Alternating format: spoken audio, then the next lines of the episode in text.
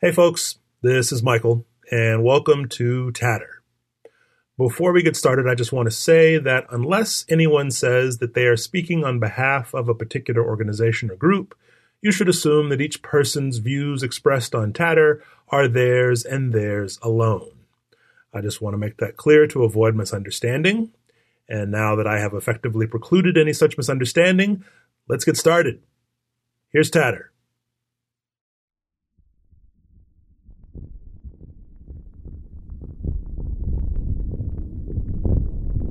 Jonathan Haidt is a social psychologist in the business school at NYU. Along with Greg Lukianoff, he co-authored an essay in The Atlantic titled The Coddling of the American Mind. In that piece, they were critical of certain practices in higher education. Practices such as trigger warnings, ones that they argued were cultivating pathological thinking in students.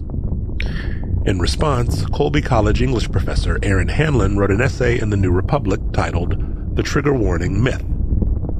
In that essay, Hanlon challenged some of the assumptions of Lukianoff and Haidt. I recently had a chance to talk to both Jonathan Haidt and Aaron Hanlon. In that conversation, we discussed the core purposes of colleges, universities, and academic disciplines. We also discussed three things, each of which you might consider a tactic, strategy, or value, namely trigger warnings, but also free speech and viewpoint diversity.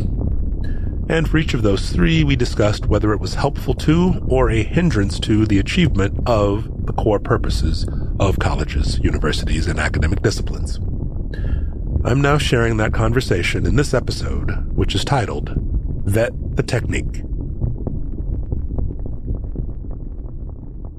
So, um, welcome here, and thanks to both of you. Uh, welcome to Tatter.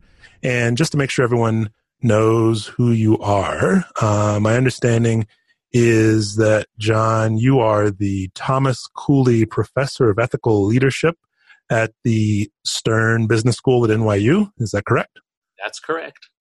And are you one of the co founders of the Heterodox Academy? What's your relationship there? Yes. Um, I co founded it with uh, after a lunch with Nick Rosenkranz and an email uh, from Chris Martin in sociology. The three of us all thought we had found a similar problem in our fields, and we decided to put up a website. So I'm struck by uh, a similarity in in approach uh, between you and a former um, departmental colleague of yours, still at UVA, uh, Brian Nosek. You're both co-founders uh, to address uh, problems you saw um, in the academy and perhaps uh, to some extent in your case beyond where he founded co-founded the center for open science. Uh, yep. so is there, is there something on the water down there in charlottesville? Well no it's you know yeah brian and i were we still are good friends. We we ran our labs uh, together sometimes and we're both just intense systems thinkers. And when we see a problem um, you know we don't get mad. We think systemically and we say hmm how can we solve this so excellent. Well, we will talk more about some of those problems and also, uh, frankly, the extent to which uh, they're problems uh, just in just a little bit. But I also want to make sure everyone knows who Aaron Hanlon is. Uh, Aaron, you are just well. Normally, you're just up the road from me. I'm at Bates College in Lewiston, Maine. You are an assistant professor of English at Colby College, so just up the road. But you're a little farther away right now. Tell folks where you are. Uh, that's correct. I'm very fortunate to be on a sabbatical this year as a visiting scholar in history and philosophy of science at uh, the University of Cambridge in the UK. I am very envious, especially given uh, how high my pile of grading is. But um, in, enjoy sabbatical while it lasts. And um, I want to actually get started by talking a bit about the Heterodox Academy. So, very briefly, John, tell us what the Heterodox Academy is. Uh, so it, it, grew out of a, a, speech that I gave to the uh, the major conference of social psychology in 2011, um, when I was invited uh, by the president to give a talk to a, at a plenary session on the future of social psychology. And here I was, mostly done with writing *The Righteous Mind*. Um, I had always been on the left my my whole life, and I was writing a book on political psychology and on how uh, we actually need to listen to each other to correct for our confirmation bias. And I began to notice that everybody in the field was on the left. There's only one person, Rick McCauley at Bryn Mawr, um, who was known to be a conservative. And I thought this is a systemic problem. And especially as the cultural war was heating up and as issues of gay marriage and inequality and immigration were issues, um, I thought this is going to damage our research. So I gave a talk to that effect. And I said, uh, it wasn't a moralistic talk. I really just said to my colleagues, this is a scientific validity problem that our, our, our process uh, is going to fail and we're going to get the wrong conclusions if we don't have um, if we if we don't have institutionalized disconfirmation if we can't count on other colleagues challenging us um, for whatever we say and so i gave the talk and it was received very well um, my field is not uh, you know everyone's on the left just about or center left um, but it's not um, it's not very it's not that ideological it's not that activist it really is a field of scientists this is social psychology i'm talking about and it was received pretty well and a couple of people came up to me afterwards including lee jussim Jarrett Crawford, and said they, they were interested in developing this idea. And so we wrote it up as a paper. Uh, Phil Tetlock also joined. We wrote it up as a paper um, published in Behavioral and Brain Sciences, making the case that um, social psychological science would be better if it had more viewpoint diversity. And again, it was a total systems, process, quality of research argument. Um, and um, as that paper was circulating, um, Nick Rosenkranz, a law professor at Georgetown, wrote to me, and he had written a similar paper about law, about how um, all almost all law school professors are on the left, and law students are trained by left-leaning professors. They go out into the world. Half the judges are appointed by Republicans, and they have no idea how those judges think. At the same time, I heard from Chris Martin, a, a, grad student in sociology, who'd written a similar paper saying, you know, on sociological issues, everyone's on the left, and that interferes with our ability to figure things out. So the three of us decided to put up a website. It was just a blog. It was just to sort of keep uh, you know keep these questions in the public eye. And that was in Jan- in September of 2015. That was before all the protests. Uh, coincidentally, it was a month after my article with Greg Lukianoff came out in the Atlantic called "The Coddling of the American Mind." Those were two totally unrelated threads. Um, so both of those go up in August and September of um, 2015, and then the Yale protests happen uh, in November of 2015, and you know, and that's when campuses seemed to be sort of turned upside down. Um, and then Heterodox Academy grew a lot after that. Many people were concerned about these trends, um, and so yeah, and it's grown since then. I know I no longer run it. Deb Mashek uh, now runs it. She's a professor from Harvey Mudd College, a psychologist, and she's doing an amazing job. Uh, but that's the history. So, and just Aaron, I want to get your uh, thoughts about heterodox in a moment, but I want to uh, make sure I'm uh, clear on this. Are you a part of Heterodox as well, Aaron? Do you have any relationship to the Academy? Yes, I'm a member for sure. Um, and I can talk more about my thoughts about why that is if you like. Yeah, go for it. Yeah, I mean, um, so what John said, I take very seriously um, the basic premise that viewpoint diversity is important for academic inquiry. And I think this is certainly the case in the natural and social sciences and, and in the humanities and humanistic social sciences as well. Um, so this is something that fundamentally I believe is an important um, uh, cause to recognize that is the need for greater viewpoint diversity in higher education. But it's also, I, I was attracted to Heterodox Academy in particular because of my sense of interacting with uh, various members over time was that these were people who had you know a good faith interest in in understanding a variety of viewpoints certainly and a good faith faith interest in engaging with people with whom they disagreed and who disagreed with their approaches myself very much included um, on a few issues.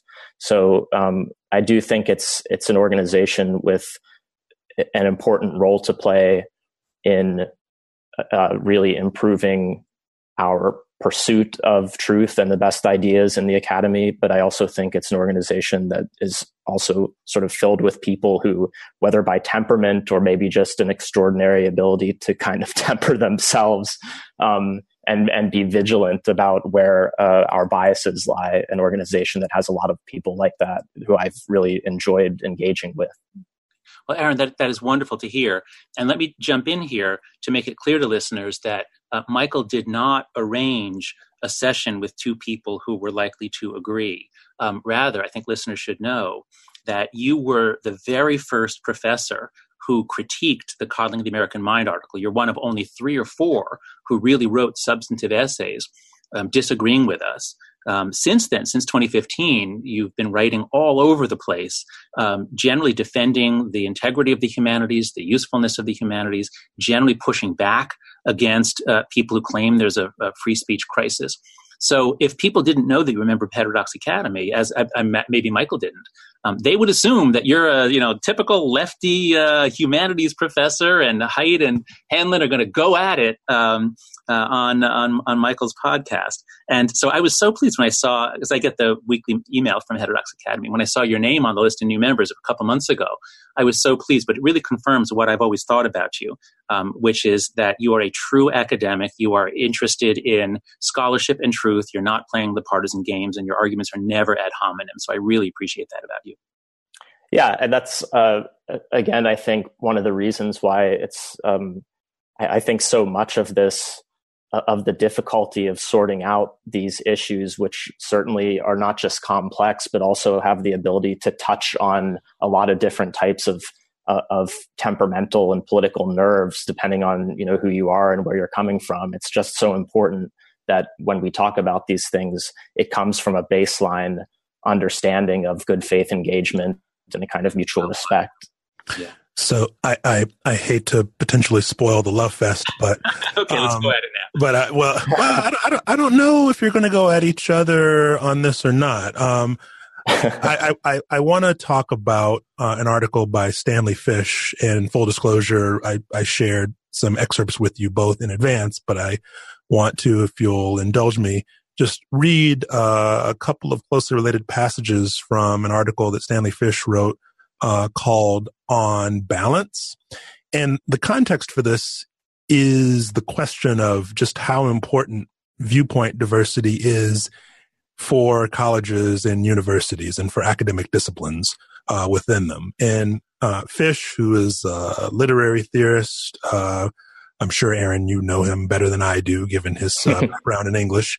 Uh, mm-hmm. He's all, he's also um, a former university administrator, and he used uh, used to write a column at the Chronicle of Higher Education uh, about uh, university administration, and it was in such a column that he argued that balance. Uh, so, for example, bringing in an opposing lecture uh, to stand in opposition to a controversial speaker who's coming to campus. So if Bates hosted Charles Murray, for example, uh, if I might, in the in the spirit of balance, try to bring in someone who's going to argue against uh, the notion that uh, racial differences might have some genetic basis. So Fish argues that balance can be useful um, and he says he's even used it, but in his terms, quote, it is not a real value. It is a strategy. And as such, it's always political in nature. And he goes on to say, balance is not the answer to an intellectual question. It, it is the attempt to evade or blunt an intellectual question. You resort to it not in response to the imperative of, of determining truth, but in response to pressures that originate more often than not from non-academic constituencies. And then finally he goes, he goes on to say, take the insistence that faculties be balanced so that there is a proportionate number of conservatives and liberals. That is the least defensible form of balance called intellectual diversity by its proponents, but it's really affirmative action for conservatives because it assumes a relationship and even an exact correlation between one's performance in the ballot box and one's performance in the classroom. And he asserts that there is no such correlation. The politics relevant to academic matters are the politics of academic disciplines. And the fault lines of those politics, disputes, say, for example, between quantitative and qualitative social scientists, do not track the fault lines of the national divide between Republicans and Democrats. And so he's, he's basically saying that the politics of academia is not identical to the ideological politics uh, defined by liberals versus conservatives. And so it's a mistake if your goal is seeking truth, which is presumably uh, at the core of what we're a- after as academics, it's a mistake to think that you need ideological viewpoint diversity to advance that cause. Is Fish wrong? So I partly agree with Fish that balance isn't necessarily unto itself a, a, baseline value. I had a lot of qualifiers there, but for a reason, because um, I'm not sure that it really matters a whole lot uh, whether we take it as a value versus a strategy, because I think as a strategy, it may even improve the conditions under which we pursue these other baseline values. So I think one could actually agree with Fish's parsing of balance and where it is useful and where it's perhaps not, and the ways in which I would also agree with him that it can be kind of politicized um, when one sets the balance, you know, either too far on the left side of the spectrum or too far on the right, then it can sort of hide actual ideological positioning. Um, but but one can agree with those things and at the same time think that balance is strategically important to create conditions in which people can really optimally pursue you know ideas and pursue learning uh, so yeah, I agree with everything that uh, that Aaron just said, and I agree with the first half of what what Fish said, not the second. Um, let me expand on why why he is so right about the first half that balance is not the goal. Uh, what really has clarified things for me is teaching a professional responsibility course here at NYU Stern, and if you if you focus on what is the uh, what is the telos? What is the purpose? You know, the Greek word telos or purpose or function. You know, what is the telos of a, of a doctor? It is to heal. The telos of, of a lawyer or a judge is justice. The telos of a professor or a scholar is to seek truth. Uh, by the various means uh, that are different, as Aaron has pointed out, that are different within the different disciplines. But once you see that the telos of a university is oriented around truth. Now we have both the research and scholarship aspect, which is truth, and then we have the educational mission, which is passing on that truth and, and also teaching habits of mind that will equip students to find truth and navigate their way in the world. So if you focus on the telos of the university, then what you see is that balance is irrelevant. Um, if, you're trying to uh, portion things fairly, then you you know like between siblings, they each want the same number of M and M's. Okay, fine, maybe you know you have to be fair. But our telos is scholarship and truth. And so, um, to the extent that our speech codes or our distribution of people makes it hard for us to do that, then we're wrong and we need to change. And so, when psychology was all male and we were writing about women's development, we got it wrong. We couldn't possibly understand much of psychology if we were all male. And so, diversity was um, an epistemological necessity. I would say the same thing holds for political diversity, not in all fields, not in the natural sciences generally, but if you're studying race, gender, inequality, immigration, uh, prejudice, almost any of the topics that we study in social psychology, and if we're all on one side, then we have a pro- we have two problems. One is simply the lack of a variety of views; we're not likely to get it right. But the other is that with politics, you tend to get orthodoxy. That is my enemy. I am trying to break up orthodoxy wherever I can find it. And I don't think we need balance to do it. So the idea that we should have an equal number of conservative and uh, liberal professors is absurd. We never would. The pipeline simply couldn't provide that. What we need is enough to break up orthodoxy. Um, that's my concern. And so I would go beyond fish and say that balance is is a strategy. It's not a necessary strategy. We don't need balance. What we do need is enough variety to bust up orthodoxy. The fear is that um, in any discussion, and I see this happening, um, in any discussion where someone proposes an explanation for, let's say, a gender disparity in, in, tech fields or something, and lots of people in the room are thinking, well, you know, what's what's the pipeline? Are there differences of interest? What's going on here? But if people don't dare say that, and someone says, oh, it's just systemic sexism, and we all nod our heads because we are afraid, we are afraid to propose an alternative hypothesis, then our field has failed. We cannot achieve our telos. We are wrong and we produce bad results. And so, to make sure that I'm clear on what you're saying, John, is it, at least within a social scientific field such as social psychology, it's that our ability to generate hypotheses that are going to ultimately be valid and our, and our ability to do an adequate job identifying rival interpretations for data sets will be uh, limited in, in, if if we if we have a kind of ideological orthodoxy. So we're all liberals. It'll be it will be limited in a way that will prevent us from ultimately uh, ruling out the uh, invalid hypotheses and arriving at something approximating truth. Yes, exactly. I mean, there's more to it than that, but yes, that's this this central point. Um, actually, I'll just if I can just briefly give one example. Sure. So I, I, I chaired a panel from a long, complex history. Um, I ended up chairing a panel of America's top experts on poverty from the left and the right, and it was convened. By, it was sponsored, jointly sponsored by AEI, American Enterprise Institute, which leans right, sort of free market, and Brookings, uh, which you know is officially nonpartisan but effectively leans left. And they work together a lot. They're both wonderful organizations.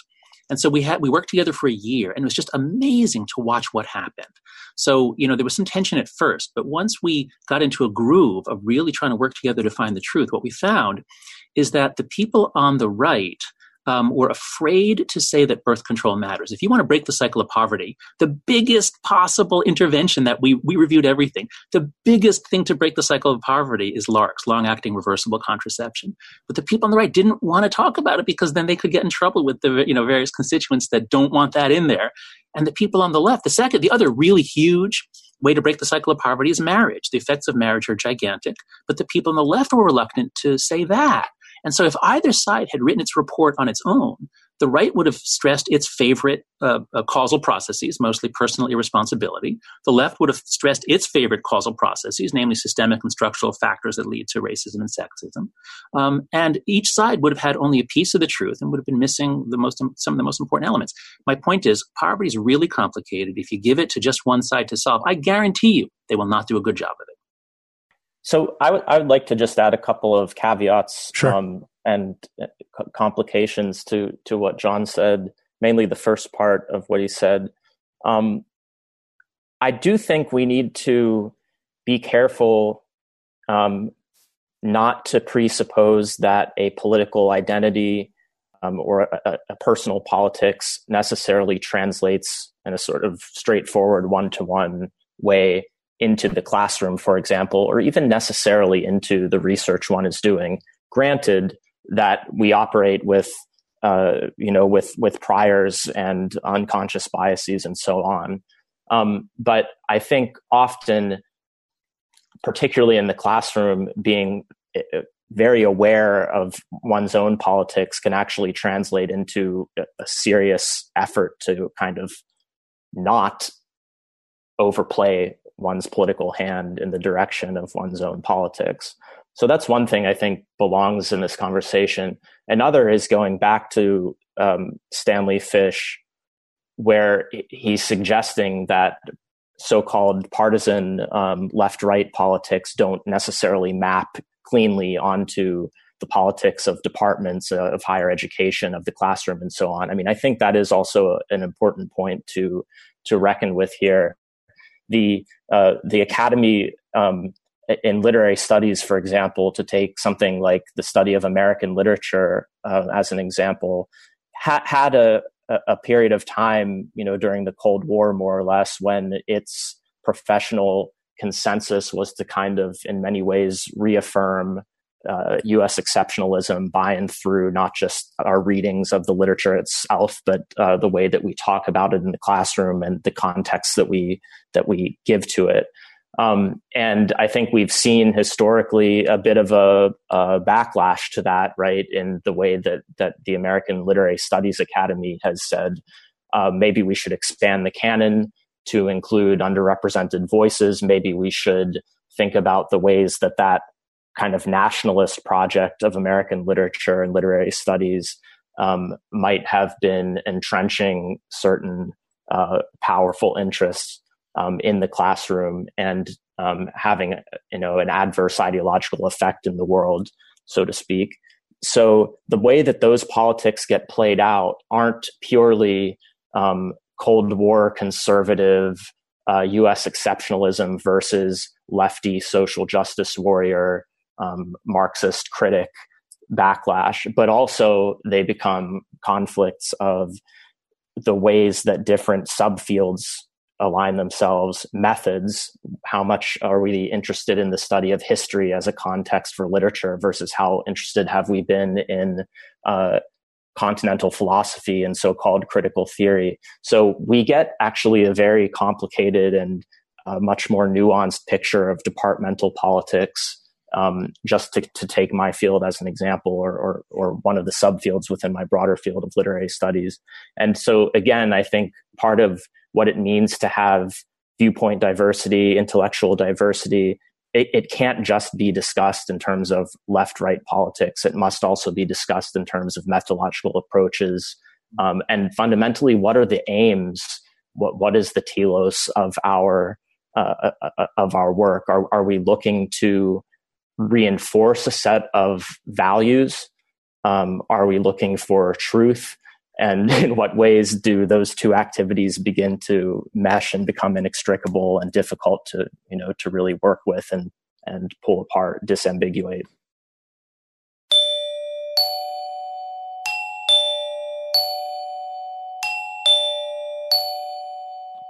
One of the themes that I'm hearing across many of your comments is that given a particular uh, telos, we need to be cognizant of the conditions that are going to be conducive to its achievement. Yes. And I want to think about the conditions in the classroom that may be conducive to or potentially uh, obstacles to the achievement of whatever our, object- our objectives are in the classroom, be it sharing knowledge or, as you put it, John, helping students develop the habits of mind that will help them seek truth and navigate their worlds, whether it's asking students to uh, join us in questioning the purposes of the entire endeavor.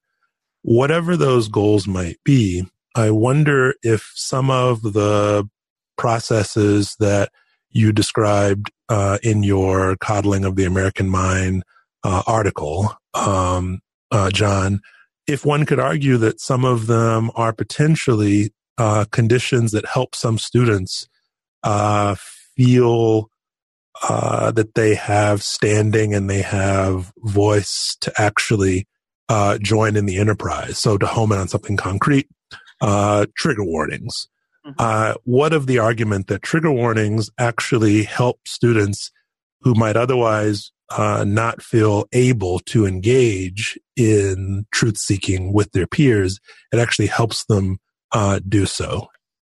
So, so the idea of trigger warnings makes a certain amount of psychological sense if you if you don't know a lot about psychology. So if, just, you know, so if you just know that there are people out there with PTSD, you might think, well, you know, if we're going to talk about Vietnam and there could be a Vietnam vet in the room, maybe we should give him a trigger warning that we're going to talk about Vietnam.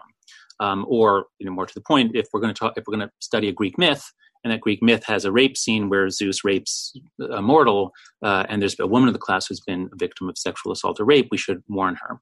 So that makes a certain amount of sense, and it seems like it's nice, it's considerate, uh, and and if we were in a feminist chat room in the 1990s where the practice originated, then I, am that's fine. That I, am very supportive of that. People can do whatever they want in, in private spaces. Uh, but a classroom is a very, very different sort of space. And if it was the case that we really had students breaking down with PTSD panic attacks, um, then we'd have to look more deeply into this. Now, that almost never happens. I've actually never heard of a case of that happening.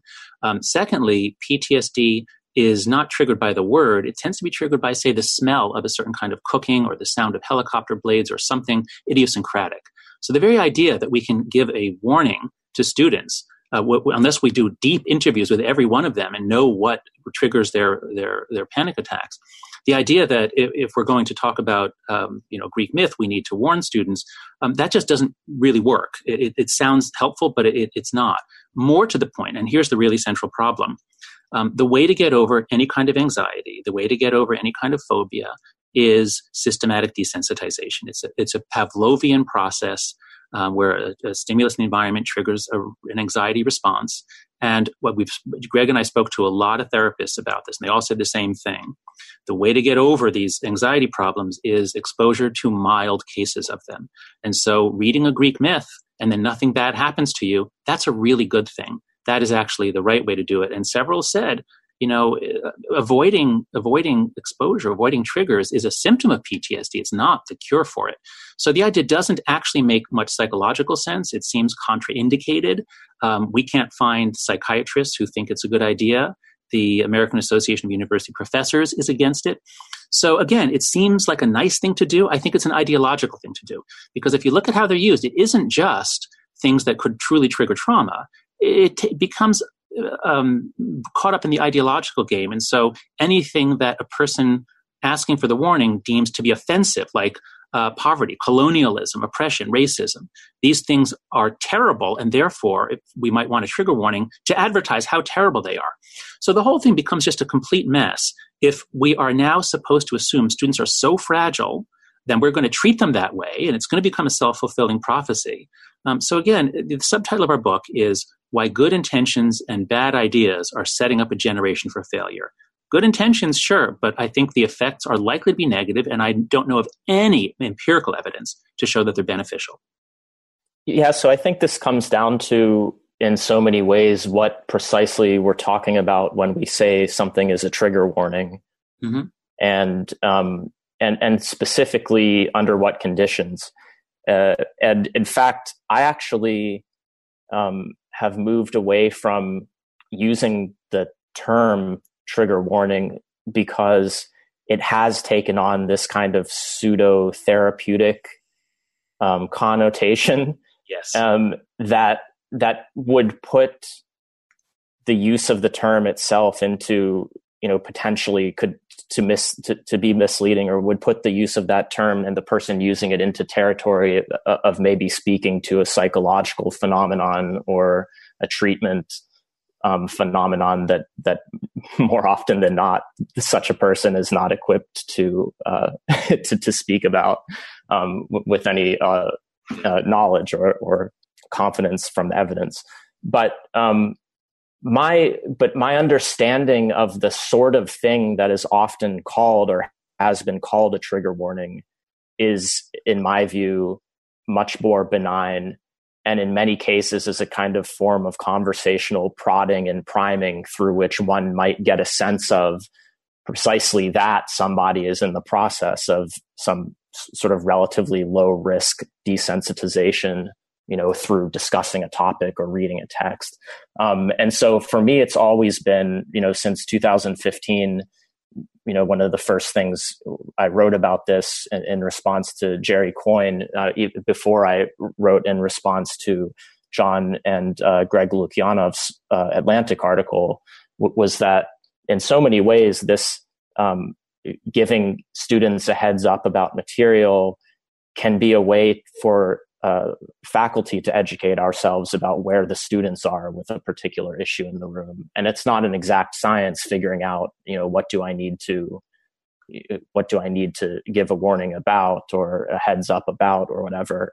Um, and it's certainly not a good practice to impose you know the regulation that everybody do that or to give in to so-called demands uh, for trigger warnings if, in our professional judgment, it, it's outside the scope of what's productive in the classroom. Um, so, uh, yeah, I can see what you're saying about how it would be a way that we could educate ourselves about what issues are powerful for them. But I actually think that's a bad idea, and and here's why. There are two rival conceptions of our students, and it, it matters a lot which one we accept. One is the idea that students are anti fragile. That is, um, they are going to uh, have a bunch of experiences that are going to make them stronger and smarter and tougher. Um, that they need these experiences, that they've been overprotected. American kids have been vastly overprotected since the 1990s, especially. They come to college. The worst thing we could do is to continue the overprotection there's a wonderful metaphor from Van Jones. We have it up at Heterodox Academy where he says, I don't want you to be safe emotionally or ideologically. I want you to be strong. And he urges them to avoid any discussion of safe spaces and stop thinking that way. This is the gym. Uh, you know, I'm not going to take the weights out of the gym. So that's one conception. Um, in that conception, you would not ever want people screaming racial epithets, but you would not treat students as so fragile that we need to know whether we can talk about a Greek myth without discussing first whether everyone can talk about a Greek myth. So that's one conception students are anti fragile. A very different metaphor, I just found this meme online a few weeks ago. There's a line from some poet We are all balloons full of feeling in a world full of pins. And that's a terrible way to think. That is a horrible way to think about yourself or about other students. And young people, my kids are nine and 12, and they start, my, oh, my 12 year, they, they start using the word trigger. Trigger just means I saw something or heard something that I don't like. But once you call it a trigger, you are going down the road of thinking of yourself as a balloon full of feelings in a world full of pins. This is disempowering, demotivating. And to the extent that this way of thinking is primarily pushed on or accepted by members of historically marginalized groups, that would mean that the more time kids spend in college, the more we'll have a disparity, the more we'll basically harm the, the, the people who think this way. That's why I think the whole, once you go down the road, I think you're making things worse. Now, what I think Aaron might have been, uh, what I think might have been saying is that we should think if we avoid the word triggers we might still think about what should we tell our students. And i'm all in favor of just being explicit on the syllabus. Here's what we're going to do in this course. I'm not calling it a trigger warning. It's not even a warning. It's just here's what we're going to do. You know we're going to watch these videos. Here's some of the topics we're going to talk about. Um, say that up front. And I would also favor, there's one exception, there's one place where I do favor trigger warnings, where content warning, which is when you see, when you see visually a body that has been severed um, I discovered this doing my early disgust research. I would show people pictures and I showed amputations. It upset people in ways that they were still bothered by it days later. And I realized, oh my God, I really, I, that was bad of me to just show them. So, so there's something about visual images of, of decapitation or amputation that is so awful and so haunting uh, that like on the news hour on the pbs news hour they, they will give a content warning for that so I could see that, but but a but a hmm. verbal description, no, no, definitely not. You don't want to go down that road. And I want to I want to open it up for Aaron to respond, but I just want to jump in to uh, confirm, Aaron, my understanding of something that I, I, think maybe I saw you make this case in the trigger warning uh, myth, and that that is the the idea that a, a, a warning is not necessarily tantamount to an invitation to avoid. A warning could be uh, tantamount to uh, asking people to steel themselves. S T E E L. So, yeah. so, so I, I so am, am I recalling that correctly, Aaron? Yes, that's correct. And I would even go a little bit further um, and say that, um, and and again, I've you know I, I've since I agree with John that there's a bit of a problem in the language, even of warning and trigger and trigger warning unto themselves. But um, a kind of uh, content note um, it, it, raising the issue in, in a way that prepares students for what's to come in a direct manner and so forth these types of practices. I would say even that they don't they don't even presuppose the fragility of the student. Um, what they do is they give me some feedback if i'm speaking for myself and how i might manage it in the classroom. They give me some immediate feedback on the frames through which students are approaching these types of things when I know that whether it's a good thing or not, many of them ha- are coming through the door into my classroom with a certain understanding that these things are to be traumatizing right? So there's a, I hope you don't find me making too nice of a distinction here but I think it maybe a more concrete example would be, for example, a conservative student who's worried that because I've written some things uh, that identify myself as left leaning politically, that I might penalize them with a grade in my classroom because I know that they're a conservative. That conservative might have that fear when they walk into my classroom, even if it's not well founded. But then I need to meet that student and that fear where it is right for me to understand how to proceed and how to disabuse them of that fear so that's an imperfect analogy but i want to say that even that not only are our content notes and so forth not necessarily ways of shutting down a conversation um, they're also not necessarily ways of perceiving my students as fragile hmm. okay i can certainly see managing expectations mm-hmm. and I can see your point about the conservative student, but I think in that case, he's expecting a certain kind of injustice. And so you're managing expectations, you're creating an environment in which he's more likely to engage, but you're not assuming that he is fragile and will be damaged. That's my concern. So as right. long as what you do there doesn't validate the idea that he's a balloon full of feelings, then I'm in support of it. Right. And I think that's that's where we we've been in agreement. The, the piece of this that we've been in agreement on is that I myself am am not interested in in, in constructing a, an idea of of a student as fragile, nor in approaching them as fragile. Um, I'm more interested in establishing a, a, a, sense of trust and mutual understanding as immediately as possible in the classroom so that I have all the knowledge and all the tools at my disposal to reach that student um, where they are rather than where I wish they were. Great. I agree with that. Hey, folks. This is Michael. and I just want to jump in to offer thanks to those of you who are monthly supporters of Tatter. Your individual donations mean a lot to me, and they also help offset the costs of production. For those of you who are not yet supporters but want more information about how to become one, go to patreon.com slash tatter for more information. But those of you who are students at the college where I teach, please do not do that. I can't accept your support. Everyone else, though, come on in. The water's just fine.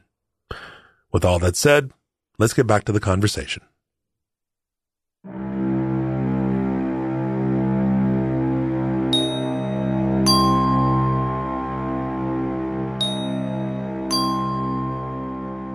If you'd asked me 10 years ago if I thought that free speech was essential to a college or university's mission, I would have reflexively said yes. Uh, but again, I have uh, fallen under the sway of Stanley Fish, uh, who has written a- another piece uh, titled titled "Free Speech is Not an Academic Value," and he at one point, well, he, I think his premise is that free speech is certainly a democratic ideal. If you want to um, have a self-governing society and you want to ensure that every member has voice, then obviously each member needs to be free to speak their mind in, in, a way that will inform deliberation on that issue. But he goes on, he, he says in this, in this piece at one point, here I quote, free speech is not an academic value. Accuracy of speech is an academic value. Completeness of speech is an academic value. Relevance of speech is an academic value.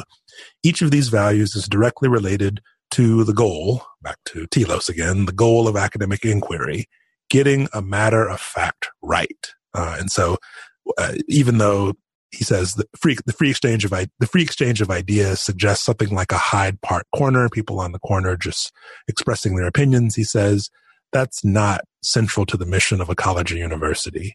What's your reaction to that argument? And I'll ask John to go first here. Sure, I completely agree. I think it's absolutely wonderful. Uh, I couldn't have said it better myself. And it goes right back to the point about um, let's identify the telos of an institution or group, and then let's get the speech norms that are appropriate for that. And I think he does a great job of that. Now, the um, I'm very glad that I live in a country where I can't be arrested by the government for what I say, and I think even Holocaust deniers should not be arrested. So, because once you do that, then you know you don't want the government arresting people for what they wrote. So, free speech is a great idea in terms of constitutional jurisprudence and what the government can do. And I agree with Fish, and I think with with both of you, I'm presuming um, that that is really not what we're about in the academy. Um, it, it, you know, it, as it gets politicized, people on the left seem to think free speech is what is what white fraternity brothers claim if they want to shout, sing, you know, racially offensive songs. And I agree that doesn't really have any place on campus. Free speech is not the issue. Um, it's open inquiry. Uh, I think that's what Fish calls it. It's uh, accuracy of speech. It's getting at the truth. And so he has some wonderful passages. Thanks for sending this this out to us. Um, so here, I'll just read one section here. Any number of topics taken up in a classroom will contain moral and political issues like discrimination, inequality, racism. Those issues should be studied, analyzed, and historicized, but they shouldn't be debated with a view to fashioning and prosecuting a remedial agenda.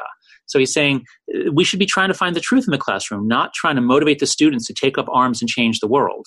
Since many discussions of, of uh, um, social issues seem to uh, take place in the classroom with a more of an activist air, I think that too is is a corruption of what we should be doing. My concern is not free speech; it's does everyone feel free to speak up if they have an idea counter to the politically preferred narrative? And at some schools, at many schools, not not all by any means, but at some schools. Um, in many departments, students write to me. They tell me that they don't feel free, um, that they self censor like mad, and that I think is is a big problem for the academy. Yeah, I, I agree with much of what John just said, perhaps disappointingly. Um, but um, I, I what, what I might add is um, Fish actually maybe undersells or perhaps underestimates the the um, role of free expression in academic inquiry. I, I just want to make that point. I think that the the real challenge is what we do with those scenarios, which I think are undeniably the case in day to day academic life. in which the value of free expression is actually diametrically opposed to the value of academic inquiry. Mm, and in yeah. that case, I agree with Fish that one should prioritize uh, the value of, you know, more times than not, the, the value of academic inquiry because that is our mission. It's our institutional mission. Um, but many other times, actually, the two kind of go peacefully hand in hand and they move uh, along the same path toward the same kind of goal. Um, it's just when they butt heads that that I would agree with Fish that the real mission of an institution of higher education is truth seeking. It's it's seeking the best ideas that will enrich uh, our lives and, and, our polity, and uh, therefore that mission must take precedence over a kind of absolutist, you know, free speech position. So, to go to a concrete example, um, according to the most recent article I could find, Dinesh D'Souza is scheduled to speak at Stanford University, invited uh, or funded by the Young Americas uh, Foundation and invited by a conservative uh, group. Does he have any business speaking on a university campus? Um, so yeah, I'll, I'll, start with that one. I think Fish makes a really interesting distinction here between the core function that the university uh, must do, which is this kind of speech in the classroom. Then he distinguishes between all the other stuff that happens on campus, where activism is fine, uh, and the university is basically just in the business of crowd control. So he uh, here's a little quote. He says, "The university lets this stuff go on, but it doesn't have a dog in the hunt." It neither affirms nor repudiates any of the positions that vie for attention in the circus it allows on grounds. Now, this actually is a beautiful brief for the Chicago Principles on Speech. The University of Chicago has this beautiful doctrine that says um, we, we, we are a platform on which views can contest. So, if Dinesh D'Souza was a PhD professor at some university and a scholar who had evidence for the things that he believed and they were offensive to most people, well, then I think we'd all agree um, it's entirely appropriate to invite him and to for him to uh, give his talk and for students to go or not go or protest outside, but that they shouldn't stop other people from hearing it. Now, if he's not a scholar, if it's just part of the circus of activists trying to bring people on campus to provoke the activists on the other side into apoplexy, which they can capture on a video, well, you know, it's all rather unfortunate that this happens. But my preferred policy uh, would be just let it happen. You know, if somebody wants to provide, invite a provocateur, just ignore it. Um, but I can certainly see if a university decides that they don't want a circus, that they're going to have relatively tight controls on the extracurricular uh, stuff. I think that's very defensible too. I, you know, I think again, it should all be in service of the telos, and it's an empirical question whether an open circus or a more closed and curated um, extracurricular environment is more conducive. Whatever, you know, let, let a bunch of schools try it both ways, and if, if there's a consensus that one is the right way, then I'll support that. Ever the experimentalist. Uh, Aaron, what are your thoughts on uh, D'Souza and Stanford? Yeah, it's. I, I think it's it's it's a pretty good example of where somebody like D'Souza, who has a, a track record of really distorting um, our knowledge of the past and uh, sometimes just making things up, where you might wonder whether the truth seeking purpose of the institution is well served by having somebody like D'Souza um, have a campus platform and therefore be elevated in that platform to a degree of legitimacy, which then makes it that much easier for his um, distortions to, to take effect. Um, that said, you um, you know you won't you won't find me um, trying to get him banned or uh, trying to shout him down or anything like that. But you would absolutely find me making the argument to everybody that if somebody like him were invited, we should all agree to find somebody better and not bother with this. Um, and if that type of argument is persuasive, uh, then good. But if it's not, then um, then I do think that the best the, the best solution to that problem is uh, similar to what John said, is just um, maybe have another event turn your back on it, ignore it, invite a historian who knows what they're talking about. Um, yeah, that, that sounds like a good idea to me. Let me just catch that one thing though here. Uh, something I'm coming to see more and more is that if university leaders would begin at freshman orientation with the anti-fragility idea, if they would make it clear that you're going to be challenged here, you're going to hear things you don't like, and this is actually good for you. Um, if if people have the anti-fragility idea, then D'Souza or Milo Yiannopoulos or others coming to campus isn't really a problem. In fact, that would justify. I think it was. Um, um, let's see what the president of Brown, Ruth, Ruth Simmons, when it was David Horowitz came and there were protests. And when he finally did come to speak, this was in the 90s, she went and sat in the front row. Uh, so I think if you have the anti-fragility idea, then you don't have to be so afraid of a provocateur on the other side coming, and you invite provocateurs on your side. It's only if you think that you, people on your side are balloons full of feeling that it becomes imperative to stop him from speaking because he will pop some of the balloons. Yeah, and I actually I agree with everything that each of you has said. Uh, the only caveat that I would add is that even if you're right, John, that the uh, cultivation of this anti-fragility culture can uh, minimize some of the problems that might otherwise attend these events, you can only cultivate that culture on your campus. You can't control who's going to come in from off campus. And if the costs of security to guard against that, to effectively manage uh, any sort of risk there becomes excessive, then I think that there are practical. Wait, but uh, Michael, why are the costs of security high? Who are you guarding against? Who are uh, potential? Uh, let's say if uh, David David Horowitz is coming to campus, think that they're fragile. That's the danger. That's why well, Berkeley has to spend so much money. Well, if, if they're concerned about Antifa uh, or Antifa protesters who are not even on the student body, how, how do they guard against that by cultivating this anti fragility? Well, okay, but then you just so you limit you limit attendance to students with an ID. Okay. Well, yeah, I think that the tricky thing is right is is that that the boundary between the institution, the university, and the surrounding community is you know is is not as tidy as we sometimes might like it to be, depending also on where the university is located. I, that's a whole other issue. Um, but right. uh, yeah. Yeah, your, your, Waterville is uh, fairly remote. I am not guessing you're going to get many Antifa uh, protesters coming to events there, but I could be wrong. You never know. so, with just three minutes left, maybe one more question, and then we can wrap up. And and and the question actually is um, about self censorship in the classroom. So going going back to that uh, that uh, critical critically important space is, is are there conditions under which self censorship in the classroom is actually a good thing, or is it always bad?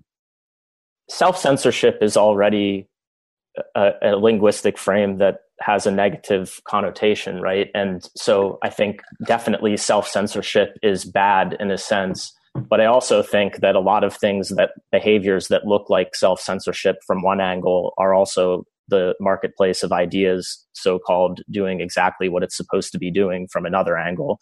So I would look at this kind of like a, a Venn diagram in which you have self censorship in one circle and the marketplace of ideas uh, coming to better conclusions about how we talk about one another, how we treat one another, and how, what ideas we are you know we're putting forward and um, inaugurating as as better.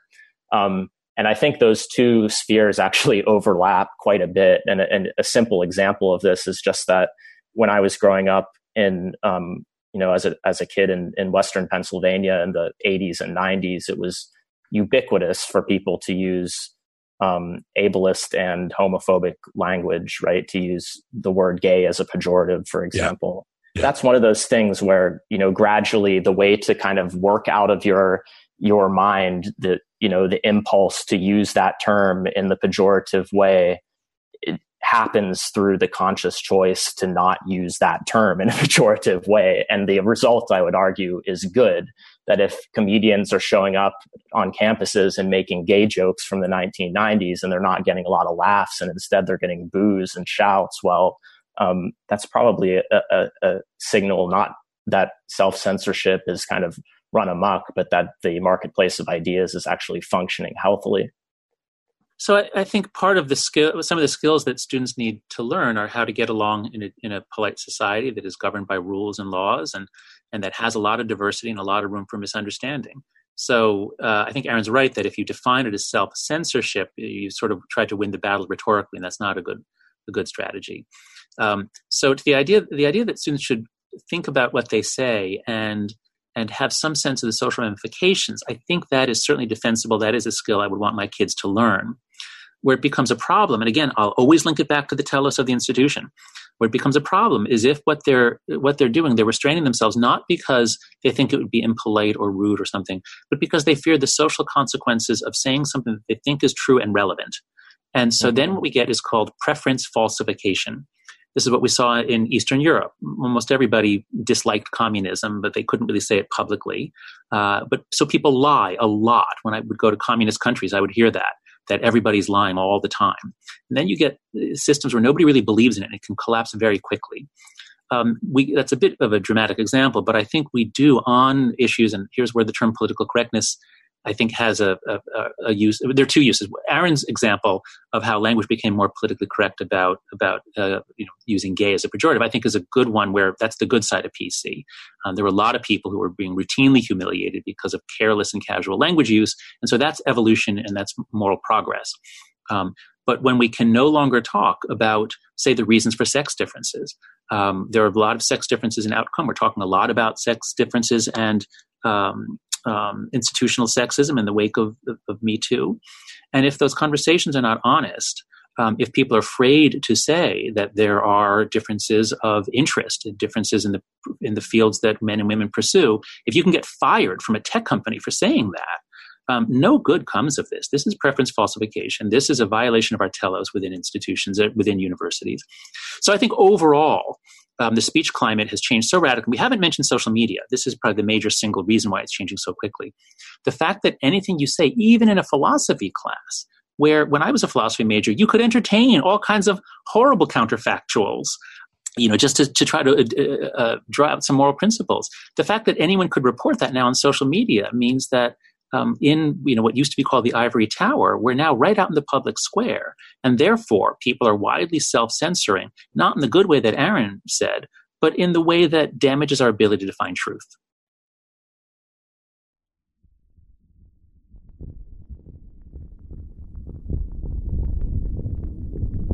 That's it for Tatter.